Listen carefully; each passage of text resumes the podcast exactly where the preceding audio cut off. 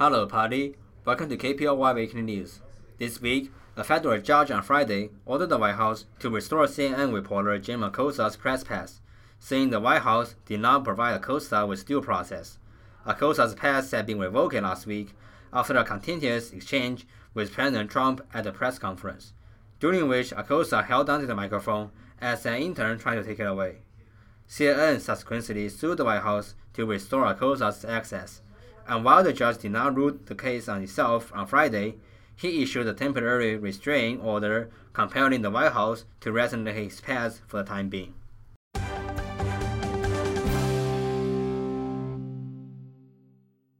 Let's check the newest updates of California campfire.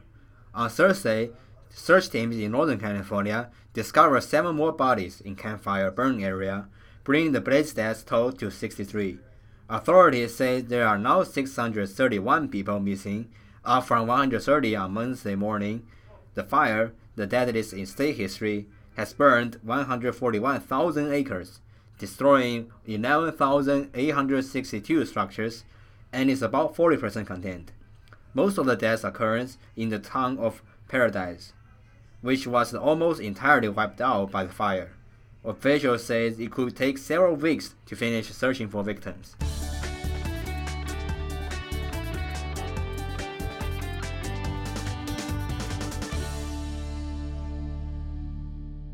Although the fire is currently nowhere close to Palo Alto, there are still ways for us to help the victims.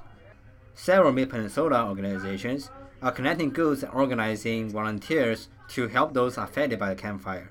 The city of Palo Alto had compiled a list of organizations collecting supplies and donations for victims of the campfire. This includes emergency supplies such as soaps, clothing, coffee and robes, and gift cards that will be distributed to those affected by the fire on November thirtieth.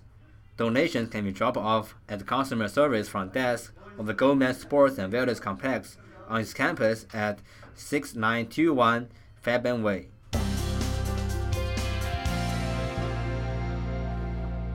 Looking back to our school, next week is Thanksgiving break. Students are not required to come to school next week, and it's suggested to stay indoors due to the bad air quality caused by a campfire. That's the news for this week. I'm David Wei.